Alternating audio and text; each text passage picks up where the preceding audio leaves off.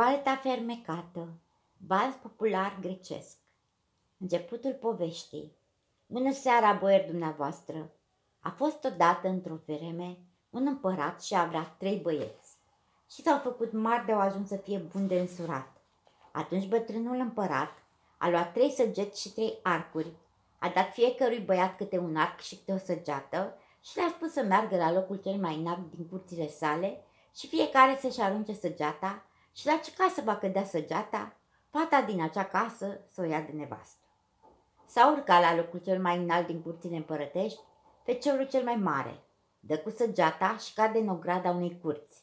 Acolo trăia o fată frumoasă de împărat și o ia de nevastă.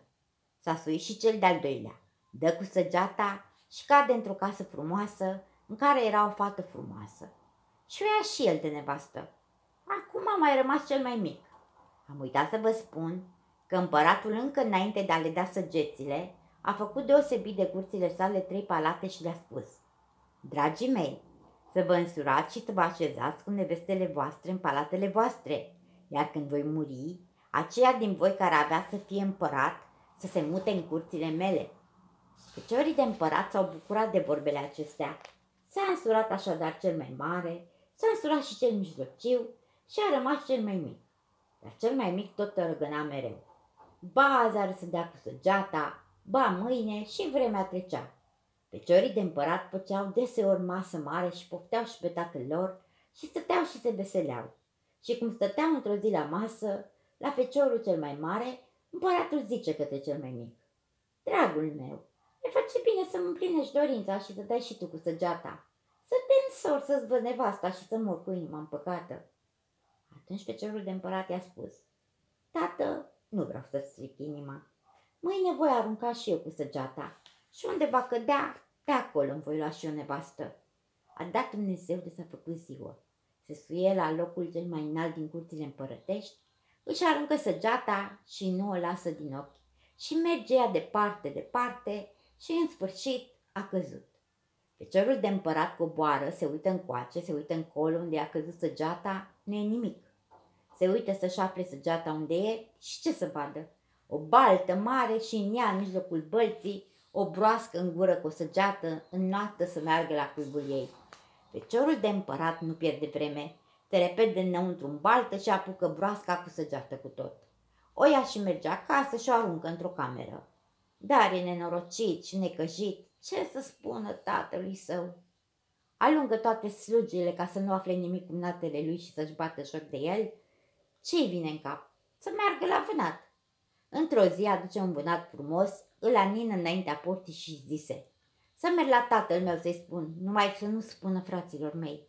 Merge la tatăl său și îi spune ce i s-a întâmplat. Tatăl său s-a supărat mult pentru că l-a nenorocit pe băiatul său cel mai bun.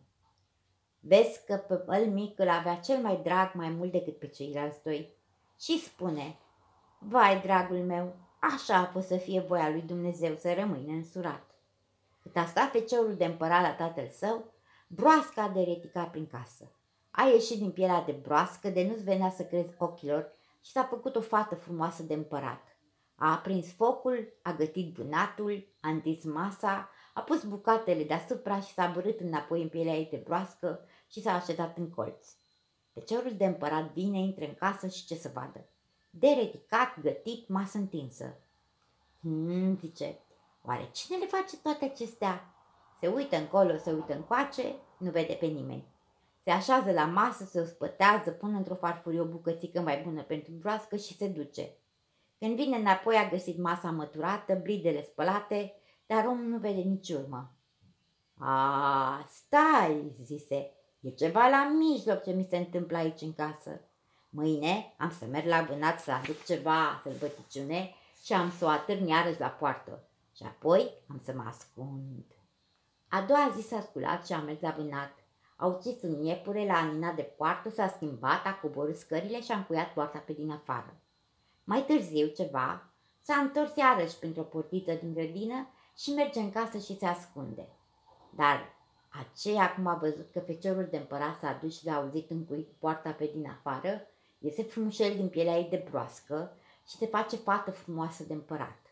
Feciorul de împărat o vede, și cât pe ce să se pregătească de frumoasă ce era. Ea însă nu l-a zărit. Aleargă la fereastră și bate din palme. Atunci feciorul de împărat vede o broscuță mică, hup, hup, pe scări în sus. Și cum a ajuns în fața broaștei, își aruncă pielea și începe să-i ajute, căci și ea s-a făcut pat slujnică.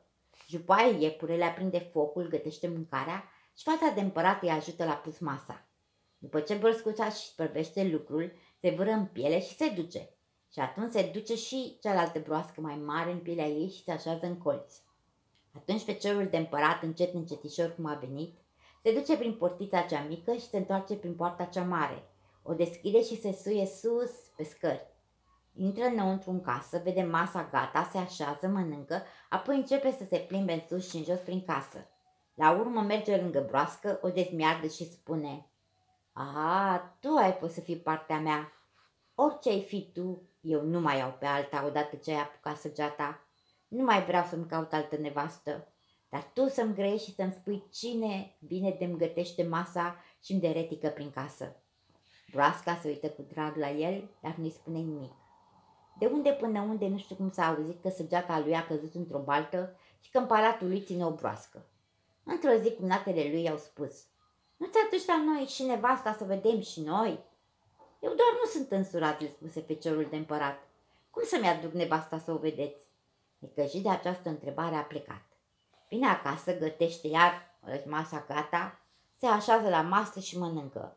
Altă dată se ascunde iarăși și cum merge ea ca să bată din palme să vină broscuța cea mică, pe cerul de împărat se repede, aruncă pielea de broască și o aruncă în foc.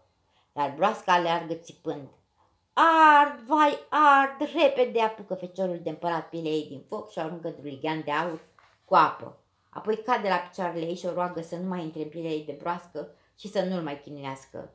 Nu vezi cât sufăr, îi spune, că nu mă pot arăta în lume ca să nu-și bată joc de mine frații mei, în vreme tu, ce tu ești mai frumoasă decât cumnatele mele? Atunci aceea a răspuns, sunt de neam împărătesc, dar Dumnezeu ne-a blestemat neamul și ne-a scufundat împărăția și ca să putem trăi acolo în mijlocul bălții, Dumnezeu ne-a dat piele de broască. Acolo în baltă e și toată averea mea. Și un vrăjitor ne-a spus că îndată ce se va găsi cineva să mă aibă dragă și să nu blesteme ceasul în care m-a găsit, mă voi face iarăși om. Și acum, deci, când te-am văzut că într-adevăr mă iubești, am să te fac fericit și natele tale or să rămână de râsul lor. Acela era să nebunească de bucurie, iar ea i-a spus să arunce pielea ei într-un izvor ca să se prefacă în rouă. A făcut precum i-a spus și s-au grăit să rămână așa o bucată de vreme și să nu spună nimănui nimic. Într-o zi era ziua împăratului celui bătrân. Fratele cel mai mare face masă mare și cheamă pe toți la masă. Și își bate șoc de cel mai mic și îi spune Nu vii și tu cu nevastă ta să o vedem? Să stăm de vorbă ca să ne mai treacă vremea. Și acela pleacă și merge acasă foarte amărât. Nevasta îl întreabă Ce ai de ești amărât? Ce să am? Fratele meu mai mare dă o masă pentru că e ziua tatălui meu și ca să-și bată joc de mine mi-au spus și mie să vin cu nevasta mea. Bine, spune ea, dacă vrei mergem. Și în loc să-și bată joc de noi, vom bate noi joc de ei. Haide, du-te la balta aceea de unde m-ai luat și strigi. Uac, uac! Și după ce ai să auzi pichi, chi, pichi, chi, iar tu să spui că te-a trimis Florica, fata voastră, ca să-mi dați vergeaua cea de aur, ce o țineți în colțișor și una de argint ca să-mi dați și unul de gâscă și două de găină și să le iei pe toate și să vin înapoi. Acela bietul de el a făcut ce i-a spus. A mers la balta, a strigat precum i-a spus nevastă sa, i-au dat cele două vergele și trei ouă și a venit acasă. Atunci ea le-a întrebat când are să fie masă la fratele lui și el repede i-a spus. A doua zi când avea să fie masa, dă o dată cu bergeaua cea de aur și deodată vin trei slujnice. De de două ori și a ieșit iar o slujnică cu un coș mare plin de straie de aur, femei și bărbătești bătute cu diamante și mărgăritare. S-a îmbrăcat și s-a împodobit ea și s-a îmbrăcat și el cu mantii de aur, cu podoabe și blânuri scumpe și tot cu straie cu totul de aur. Apoi a dat unor argați vergeaua cea de argint și au mers de-au dat cu ea de caldarâmul drumului și de îndată s-a evit un rădvan frumos de aur cu patru cai albi și s-a oprit la scară. Când loveau cu copitele de caldarâm scăpărau numai scântei. Cum natele ei intrau, ieșeau, râdeau. Ha, ha, oare când are să vină broasca? Și cum râdeau, ha, ha, ha, zăresc un rădban frumos cu vizitei îmbrăcați în aur, cu patru cai oprindu-se la poartă. Se uită curioase cine se va da jos din răzban. Se uită și văd cum viziteii se dau jos și iau de mână o cucoană frumoasă, de ajută să se dea jos din răzban. Să dea jos de dinapoi și feciorul de împărat. Aleargă ceilalți doi feciori de împărat și aduc în sus cumnata. Aceea vine sărută mâna socrului. Socrul îmbrățișează și o sărută. Ea îi dă oul cel de gâscă, dă mâna cu un cumnat și dă un ou de găină, dă mâna cu celălalt cumnat și dă celălalt ou. Și ei încep să râdă. Halal, ce bucurie de daruri ne-a adus, ouă de găină. Dar ea nu spune nimic și nu mai se face a zâmbi. Apoi a spus socrului să spargă oul. De acolo ce să vadă? Înăuntru o coroană împărătească frumoasă cu totul și cu totul de diamant. Ea singură cu mâna ei o ia și o pune socrului ei pe cap. Sparg și celelalte două ouă și iau dinăuntru două ceasornice cu lanțuri scumpe de diamant. Atunci ei și ele spun, ziua de azi să ne fie și nouă de nuntă. Și s-au făcut cântări și veselie mare. Chiar în ziua aceea s-a făcut nunta și au scos din baltă toată zestrea floricăi și au trăit bine și noi și mai bine.